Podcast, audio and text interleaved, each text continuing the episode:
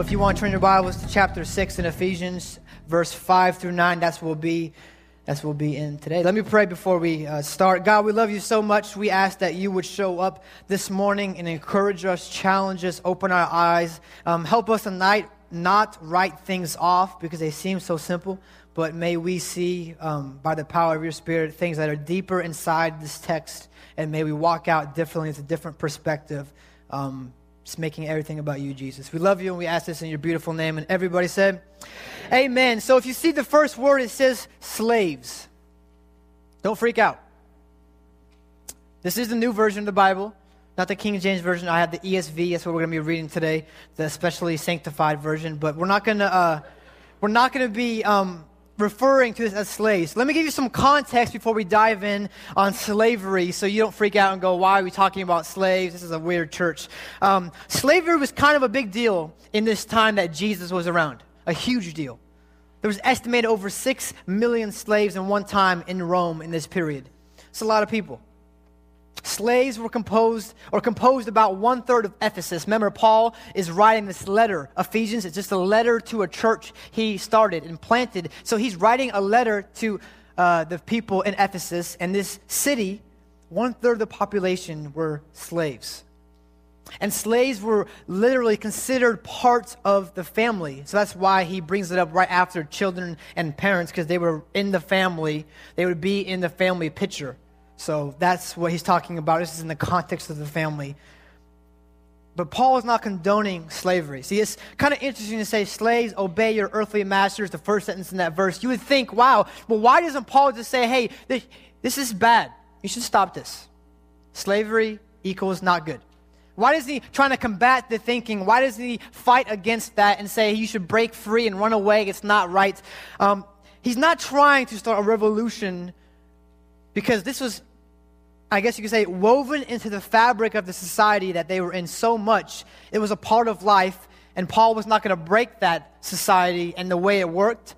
So instead of taking that slave out of the context and, sl- and, taking all the slaves away, saying, okay, Jesus has changed you, so now that you're changed, get out of this slavery thing, he's saying, you're going to stay in that position, but you're going to be Jesus where you are. Does that make sense? You're not going to take Jesus and you and, everything and walk away. You're going to bring Jesus to where you are in every area of your life. So Paul's not condoning slavery, but he's instead providing instruction to the believers in this current context. He's saying, I'm going to teach you maybe how to act differently like Jesus in this context that you're in. Now, I'm going to make an assumption that none of us here are slaves. So, because of that, what we're going to be talking about, the whole slaves and masters thing, is this. So, whenever you see slaves, and whenever I talk about slaves, I probably won't refer to that word, that is talking about employees. That's kind of like an employee to an employer or a boss relationship. So, I'm the slave, and Pastor Terry is my master. That's what I'm talking about. I'm the employee, he's the manager. You guys might work in a, a, firm or in a bank, and you're the employee, and, and the people above you that lead you, that supervise you, that, that manage you. Uh, they are the masters in this context. So the bigger principle is not slavery, it's the work mentality, the context of working, occupations, jobs. That's what he's talking about. People in authority over you. So that's what we're going to be getting into. But before we unpack verse 5, 6, all this stuff, there's something you need to understand because it's really easy to get tangled up in the whole authority, societal levels, and you go, wow, well, this person's above me, so they're more important, and, and I'm just a, a janitor, I'm not that important, I'm just a teacher. This person is a president, this person is a CEO of a company, and you can get really easily tangled into favoritism. Why does, why does God bless him with that job and I have this? Small job? Why does God give this person this? And, and I want to kind of combat that thinking with a verse that I found uh, studying this. I think it's pretty uh, relevant to this, and Paul actually wrote it to a different church. And um, it's Galatians 3.28. It should be on the screens. I'm just read from up there. There is neither Jew nor Greek. There is neither slave nor free. There is no male and female, for you are all one in Christ Jesus. So he's saying, look, at there's no more, you, you, don't, you don't carry around a title, like this is who you are. Your, your identity is not tied to a title now. He doesn't break down all these walls, but he says you're equal in Jesus. Jesus makes you equal. There's no favoritism with God. So there's not one person that's a male and the male race is much more liked by God than the female race. Uh, there's not this person is above that because you're a slave, so you're lesser in the spiritual level. There's none of that in Jesus. We're all equal. We all have sinned in Jesus. We're all saved by Jesus if we are saved. We all have the same privileges in Jesus. We're all in the same family. It doesn't matter what your status is, we're all on the same playing field in Jesus. So, whether you're a CEO or a janitor, there is no spiritual favoritism or partiality. You can't say God has blessed this person more, this person less, or he doesn't like me because did this. We're equal in Jesus' eyes. We're not talking about spiritual differences, but social levels, levels, sorry, necessary for structure. Get that? It's not about spi- spiritual differences. It's not about you being more spiritual and you getting a better job because you read the Bible more. This is not about spiritual differences. It's about social levels that God set up, ordained, intended, designed, just for structure. And we see that everywhere. So, with that context that we're all equal in Jesus, let's dive into this text because I think it's some really prevalent and um, powerful things he has to say. So, verse 5, he's talking about, remember, slaves, masters, employees. And he says this in verse 5. Let's read it together. Slaves, obey your earthly masters with fear and trembling with a sincere heart as you would Christ or Jesus. He's saying, look, I want you, employees, to, to obey your employers, your bosses. He makes it very clear the first thing, the major necessity in a relationship like this is what? Obedience. You, you can't get past that. I mean, if you're in a job, my position, your position, whatever you're in, if you have people above you, you're required in some aspect to obey what they say. Obedience. That's the first level in this context. He makes it clear. But this is what it means. I thought it would just mean, okay, you just do what everyone says, but it's more, I guess, detailed. The real, the real Greek word obey literally has the meaning of intense listening. Like intensified, amplified, passionate listening. So you're really, the first step of obedience is to listen intently to people, to maybe someone who's over you. It's really easy not to listen and just take orders and do things, but listening sets up a whole context of respect and love and a good friendship and a good relationship. So he says, listen first. And after you listen and you intensely listen and pick up what the people in authority over you are saying, simply submit to what is heard. You can listen carefully, follow through what is requested of you. Now, here's a caveat, and Pastor Terry always says this I'm not going to throw out there, obey whatever the people above you say. Some of you guys are going to go, well, what if my boss says to do something immoral, illegal? This, well, this is what Pastor Terry always says. If it's not illegal, if it's not immoral, if it's not unethical, if it's not unbiblical, there's no reason why you shouldn't obey. You actually have a responsibility to obey if it doesn't if it falls in one of those categories, if it's unethical business move, it's an illegal move, it's something that's unbiblical, then you don't have responsibility to obey. Maybe they think you do, but you're obeying God first, so you can you have that context. It's not just a blind obedience. So you have guardrails to guide you in how you obey. See, God has embedded the structure of authority in everything. Look at marriage. There's authority, there's levels of leadership. I, the, the man leads the wife and is supposed to love her and respect her and provide for her. In government, God set up leaderships and government in this whole structure in schools. We see that. We even see structure and the necessity for authority in the church. There's elders, there's pastors, there's people that God puts in position to lead because you have to have authority in order to have direction and productivity and quality and effectiveness. You can't have that and everyone's on the same level playing field for the social level and everyone's just making decisions. We've seen that. This is, I mean, if we all this, if we were all the pastors in this church, we would get nowhere fast. Because half of you would want pews, half of you would want seats, half of you want couches, half of you don't want to come here. I mean, and there's just different areas to speak in truth. There's different areas that maybe you want this and this and that and that, and maybe you want a banjo up there. Weird. But I'm saying, there has to be authority and structure in order to get somewhere. You get what I'm saying? Raise your hand if, you, if, if it makes sense. Good. I just want to make sure uh, it's, it's clear. It's very simple. God put that in order. Someone is given authority to do these things. But this doesn't mean we just mindlessly do what is asked of us like a robot. Okay, cool. My boss said type up this report. I'm just going to do it. Blah blah blah. But this, he said this. This said, there's more than just doing and obeying. It's deeper than just obey. Paul's not saying just do things your master says don't care about them. So, in what way do we obey? Skip ahead to the last part of verse 5. Remember, he said, Obey your earthly masters, obey your employers, your bosses, as you would Jesus. Paul wants us to understand that our obedience is ultimately to Jesus, not just our bosses. That, that, that's the bottom line for, for if you're Christian, if you've been changed by God loved by God, your obedience is first and foremost to Jesus, not just your boss. And it doesn't conflict, it doesn't have to conflict, and we're going to talk about that. But he wants you to know you're ultimately obeying Jesus as you would Jesus, not just, hey, I'm in a job, I'm just going to follow what this person says to me. Let's look at Colossians 3:17. Flip your Bible to the right. Galatians, Ephesians, Philippians, Colossians. Girls eat potato chips. Bible college, I learned that and it stuck with me. Uh, so Colossians 3:17.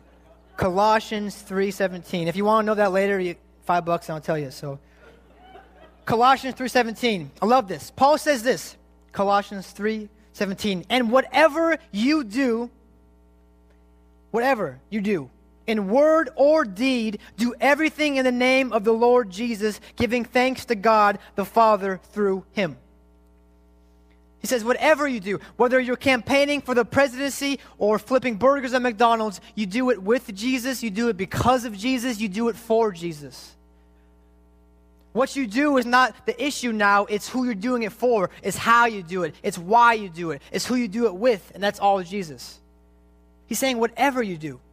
There's no, okay, this is only something I do for Jesus on Sunday, and, and my work is separate, and my marriage life is separate, and my finances is separate. No, no. He draws a circle and says, everything is for Jesus. You do it with Jesus, you do it for Jesus, you do it because of Jesus.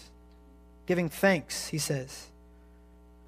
I was a, a janitor up in Eugene, Oregon, um, at this school and uh, just for a little bit, some side extra money I was trying to make, and uh, and I, I, did like sweeping and and washing uh, the tables and vacuuming and uh, cleaning toilets, and uh, that was fun. I loved it, and so I did that, and and I swear I, am telling you this because I just want to illustrate the point that that I had this conviction almost every day because I worked by myself. I, I put my music on my sermons, and and I just clean for a few hours. And, and I had this conviction every day that I could have had an option to either to say I cleaned everything because it was pretty clean. There's some rooms that I didn't need to vacuum. There's some things I didn't need to wipe down. There's a hallway I didn't really need to mop. They would never have noticed it, and I could have left and put my time card or whatever. But I had this conviction that I had to, to clean every inch that I was uh, responsible for, that I had to do everything that I was asked for because I was doing it and working not for my boss, Joe, but Jesus. And that's conviction. And, and I wanted to skip things. It sounds so small, but, but it's so important because I, I, I had this battle. Like, okay, well, I can, I had homework to do. I had this to go on, this, this. I, I could have skipped all of that and said, hey, I cleaned it out. It looks great. But there's conviction in me that I was working for someone different than Joe. It was Jesus. I represented Jesus. I tried to work hard for Jesus. And I want you to get this. When, when you come into contact with Jesus, not a religion, not a, a social structure where people raise their hands and it's all kumbaya. No, Jesus, the, the living God, when you come in contact with Him, everything changes. Jesus changes everything. So now, because of Jesus, everyone, every one of you who say, I love Jesus, Jesus loves me, I'm a Christian, I follow Christ, you, if you have a job, should be able to say this My business is serving Jesus, and my occupation just pays my expenses. You should say, My business, my goal, the thing I do, the thing I'm focused on is serving Jesus. And the thing on the side that makes me money, yeah, that's just making me money so that I can serve Jesus.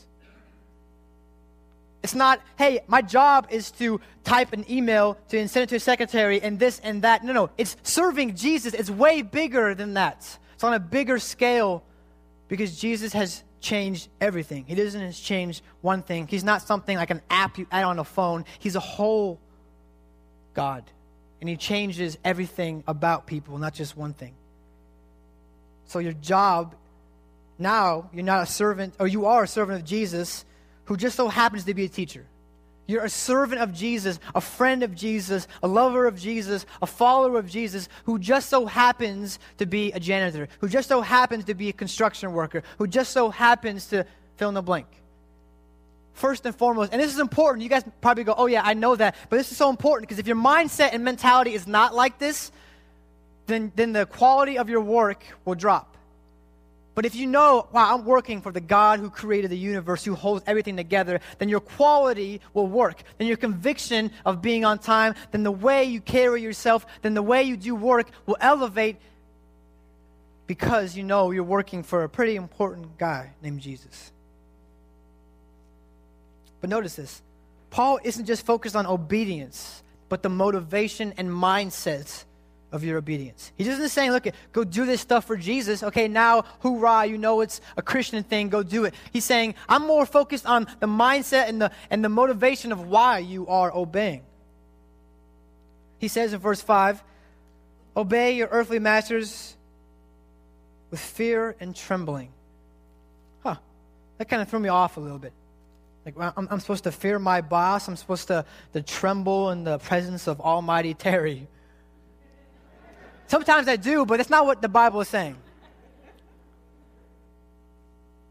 He's not saying fear your boss. He's not saying obey out of a fear for your boss. He's saying obey with humility and a careful and reverent respect.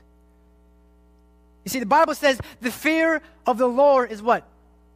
The beginning of wisdom. Wisdom. So fearing God and knowing He can do anything, knowing that He's powerful, knowing that, that He's bigger than you, knowing that He's done everything for you, that He holds you together, that fear, that healthy, wow, I, am gonna, I, I, crumble in your presence. I, I, I'm amazed that you look at me, that respect you have for a being like God.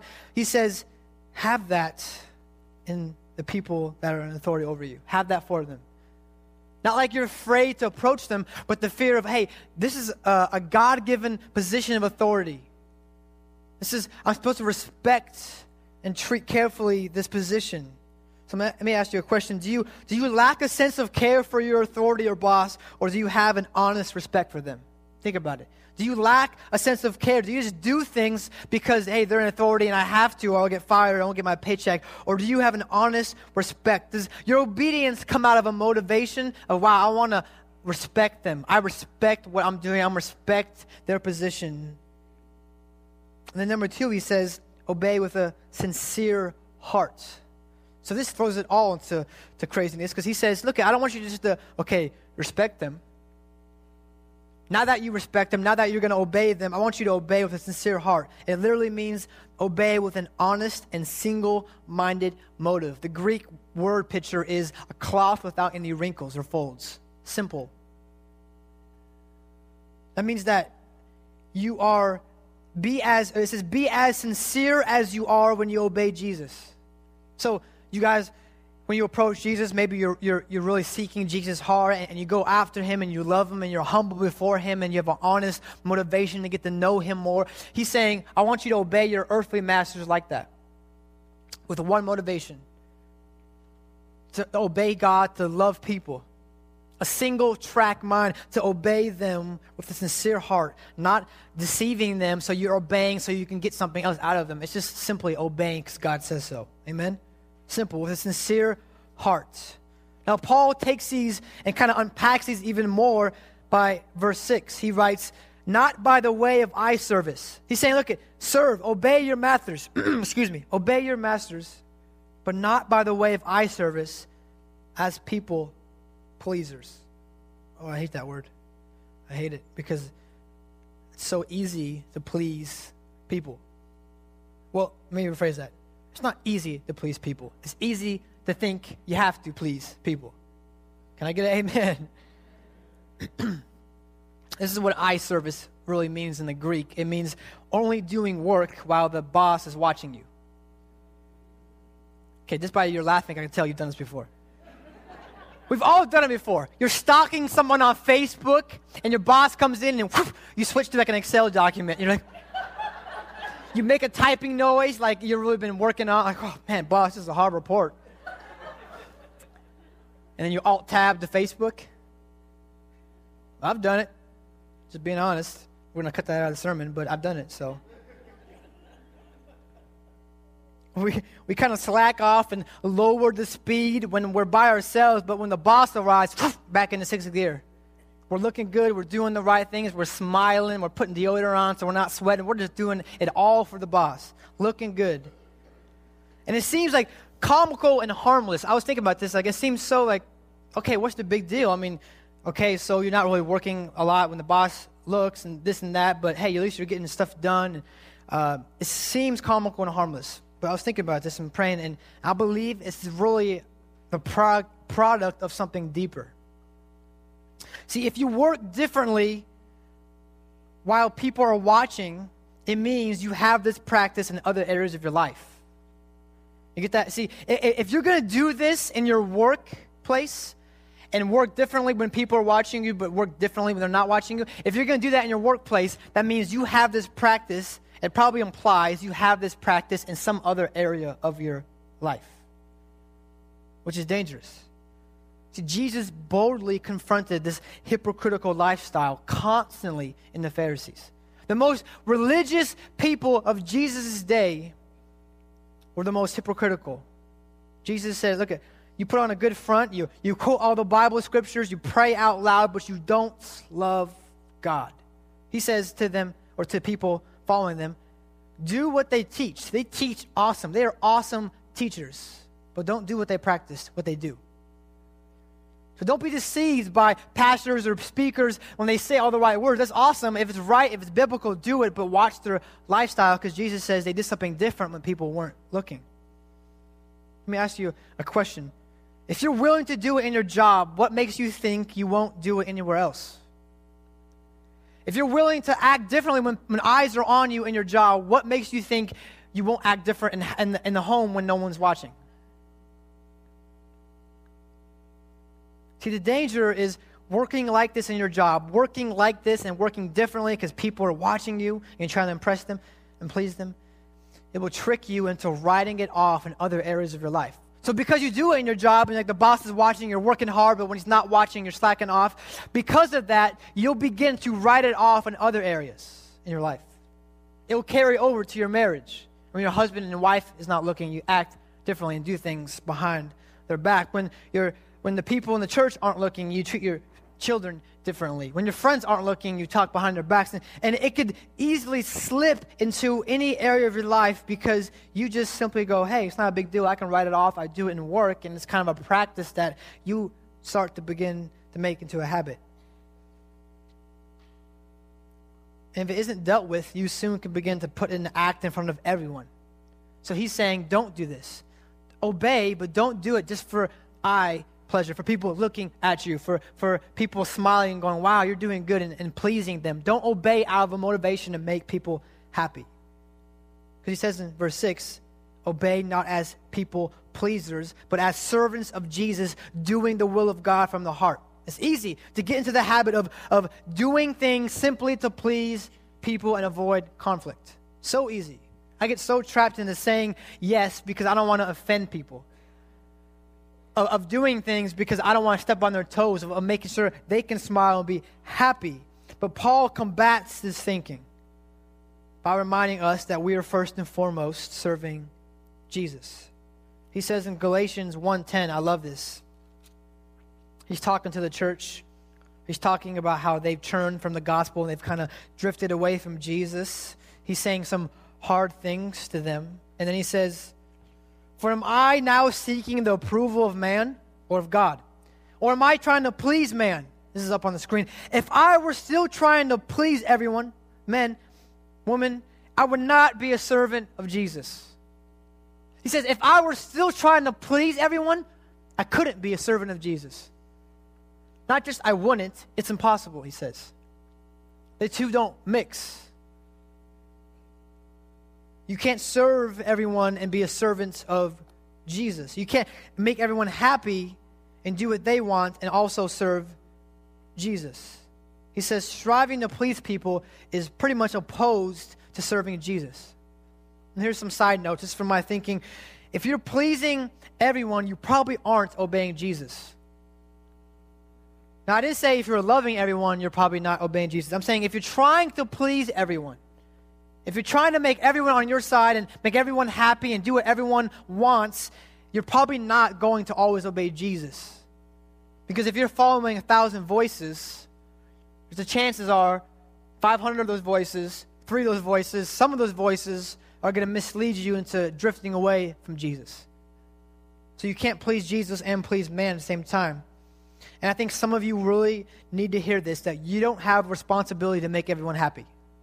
As Christians, because it's really easy to go, oh, I'm guilt tripped now because the pastor said I have to love everyone. Loving people does not make, um, it does not force you into a box saying you have to please everyone. There's a big difference between loving people and pleasing people. Pleasing people, what Paul is saying is, is getting on their good side, making sure they're happy with you, making sure they approve of everything you're doing. And if you do that, you're really a slave. You're shackled to their desires. You don't have a responsibility to make everyone happy. Now, get this. If your goal is getting on everyone's good side, you're not going to please God. Always. If you're, it, it's going to be way harder. If your goal is to please, if my goal was to please all of you, I would not be honestly and sincerely seeking Jesus and pleasing Him and following what He says. But get this the side note, the reverse side of that is if your goal is pleasing God, though everyone will not be happy, you can be sure that you will be loving them and honoring them and being kind to them and patient and respectful and humble and you'll be doing the right thing. It's automatic. If you shoot for pleasing God, you're going to automatically love and serve people. If you shoot, if you shoot for, for serving people, you're going to miss God. If, if, if you, in God's commandments, is what? Love people. So if you follow God, you'll be sure and your mind will be focused and your ambition and motivation and direction and goal is well i'm going to love people. If i'm trying to love god i'm going to be automatically trying to love people. They go one and the same. You can't say you love god and you hate people. It doesn't work. It, it doesn't work because loving god god's love is a love for his people for people. So if you shoot for pleasing god in your job, if you shoot for pleasing God, even though you want to do what your boss says, you're going to automatically, naturally, in turn, serve them and be respectful to them and love them. Are you going to do everything they want you to do because if it's unbiblical? No, you're not. You're going to please God and maybe say, hey, buddy, I can't do this report. I can't cheat on this scam. I can't make this corrupt business deal. I can't do that because I'm pleasing God. So they're not going to be happy but you will be loving them, you'll be respecting them, you'll be honoring them in the way God expects you to. And that's the best kind. Matthew Henry, he was a Puritan. He said this A solid affection for Jesus will make men faithful and sincere in every position. You get that? A solid affection, a stable and firm devotion to Jesus will make you faithful and honest in every area of your life. Not perfect, but if you're focusing on, on loving Jesus, that love for Jesus will give you what you need to be a good husband, will give you the instruction, will give you the power to be a good servant, a good worker, a good friend. If your goal is loving Jesus, his power, His Spirit inside of you will empower you and direct you to love and serve people and put others before you. And putting others before you is different than pleasing them. You're putting others, you think of others as better yourself, as Paul says, because you want to serve them and be humble and not prideful. That's not meaning you're, you're trying to please them. You're just saying, look at, you know, what I'm not going to say I'm better than you, I know more than you, I'm going to love you, I'm going to serve you in any way I can. Jesus says that he came, the Son of Man, Son of God came to what? Serve, not be served. So if Jesus, the one who created everything, came to be to came to serve, I think we have a call to serve. Amen. Serve everyone anyone and everyone. This is so important that Paul emphasized in verse 7 obey with good will. That means kindness, joy, enthusiasm. That means you don't just have a dry obedience, a grudging obedience, you just push along. No, no. You obey with kindness and joy. Your attitude is important. You don't just push the right button and that's enough. What attitude do you have while you work?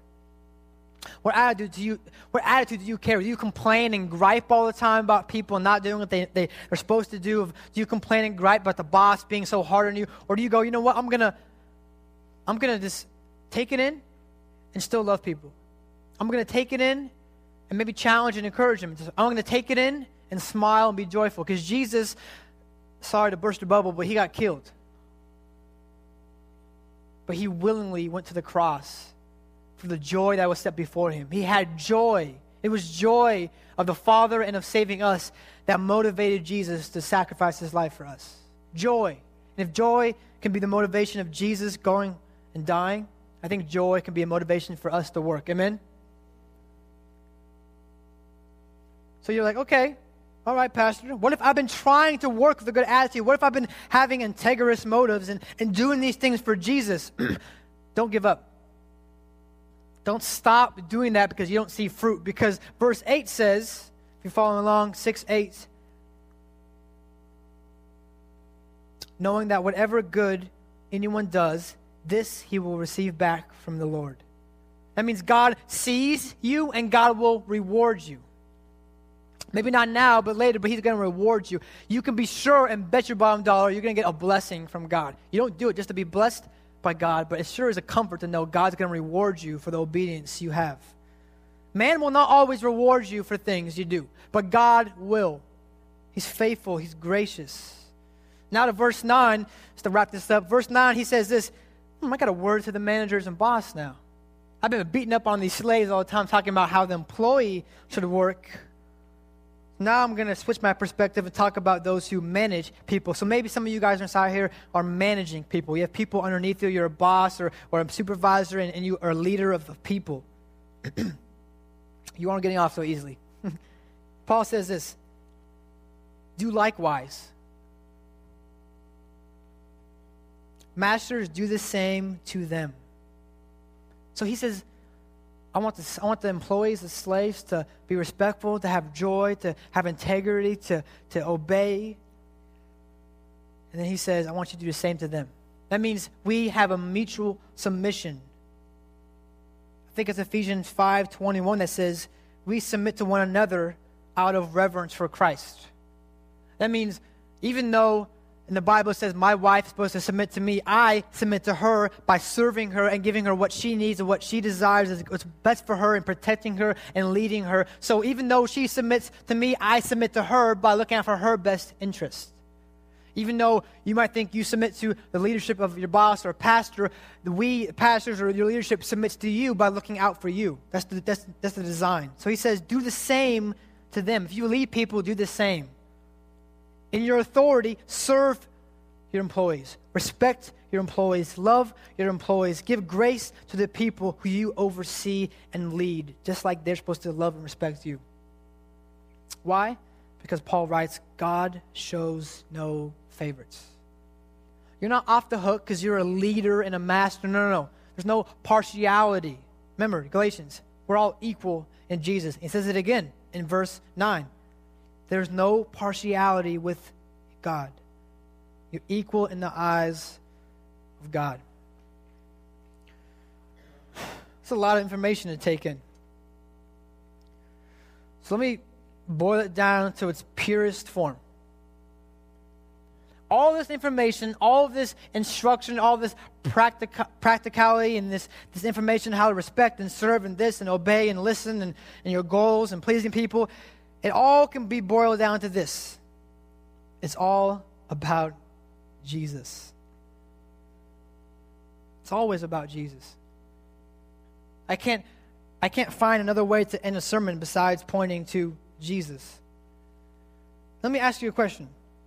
What, and think about this, what does it say about you and God when you confess that you know the creator of the universe, you know his love, you're filled and empowered by his spirit, and yet you work no differently than every other person. What does it say about you who says, Hey, I've been changed by God and filled by his spirit? And what does it say about the God you serve when you look no different than any other person in this world?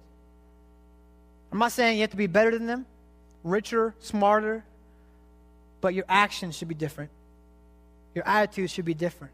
I think it should be different. If you really say, I love Jesus and I have the God of the universe, His love and His Spirit inside of me, moving me, animating me, energizing me, empowering me to live differently, then why wouldn't you live differently? This context of how you work is for the Christian. Why? Because it's really hard, right? It's really hard to do all these things. But God promises to have and, be, and to fill you with His Spirit, to empower you, to give you grace, to give you room for, for failures and messes. But He empowers you. There should be a difference. There should be a, a way that says, wow, you're, you're working different than that person. You act different. You speak different. You, you, you think different. Why? Because of the God I serve. Titus 2.10 says this. This is Paul again. He wrote about 75% of the New Testament. Paul says this in Titus 2. I'm going to read chapter, or verse 9. It's up there. Okay. Slaves are to be submissive to their own masters in everything. We know that. Okay, get this. They are to be well pleasing, not argumentative. They're not supposed to steal, steal, but showing all good faith so that in everything they may adorn the doctrine of God our Savior, Jesus. This is what it's saying. This is what Paul is saying. You can work in such a way, you guys, Creekside Church, you can work in such a way that you can make the teachings of God beautiful and attractive. What you do, how you speak, what you do in your workplace, you can work in such a way that you can show off God's beauty and power without even speaking a word, without, without bringing people to church. More than being a good employee. This is more than, than being a good boss. It's about unfolding the beauty and grace of Jesus to the people around you. And if Jesus has changed you, you have responsibility, the joy, and the privilege and the opportunity to share that with other people. And Paul is saying, look, it's not just about getting perfect employees and employers. This is about getting people who love Jesus, who are loved by Jesus, and who are thrown into this world and they can show off the life changing power of Jesus in their lives. Saying, There's something different about me. I'm not better than you, I don't know more than you. I struggle with the same things, but I've been forgiven. I've been loved by God. I've been changed. My past is gone. I have a new future. Why? Because of Jesus. Let me show you by the way I work. I'm not just going to preach to you, I'm going to think differently. I'm going to be patient when people aren't patient. Your integrity, your attitude, your submission and work is an opportunity to open people's eyes to the power and love of God. That's what it boils down to. It's not about being integrous for just the mere fact of being integrous. It's about being honest and sincere so that people go, wow, God is changing you. You don't force it, it's natural when God's in you and you're following God. So here's the bottom line the way you work and live your life is the loudest sermon the people around you will ever hear. The way you work in your workplace, the way you move, the way you do things, the priorities you have, that's the loudest sermon the people around you will ever hear. Look, it's great to bring your friends to church, but it's not the way the early church was designed. Actually, I think Jesus wouldn't like that over something else. Jesus doesn't say invite people to church. He says, You're the church, go out to people. He went out. He didn't sit in his house and in the temple and go, Well, why aren't people showing up for my barbecue? We're roasting pig, it's kosher. He said, I'm going to go to the people in the bar. I'm going to go to the strippers, to the adulterous woman, to the people who are rejected, to the people who smoke, to the people who are addicted. I'm going to them. Why? Because they need it the most. And they're not going to come here. What makes you think you're going to change someone's life? And now I'm saying God does change people's life when, when you bring them on this environment, but it's not the church service that changes people's lives. It's the God that's in us that changes people's lives. And they can do that anywhere. He can do that anywhere. He can do that in, in Starbucks. He can do that in your cubicle. Live a life that shows that Jesus rose from the dead and is alive. Is your life living proof that Jesus conquered death? Is there a change in you? Because if not, you need to repent of some things. Look back and go, I shouldn't have these things in my life. I need to repent and turn to Jesus because He's gonna He's gonna save me. He's gonna forgive me. That's the gospel. That's the good news. Jesus forgives sinners. God loves this world.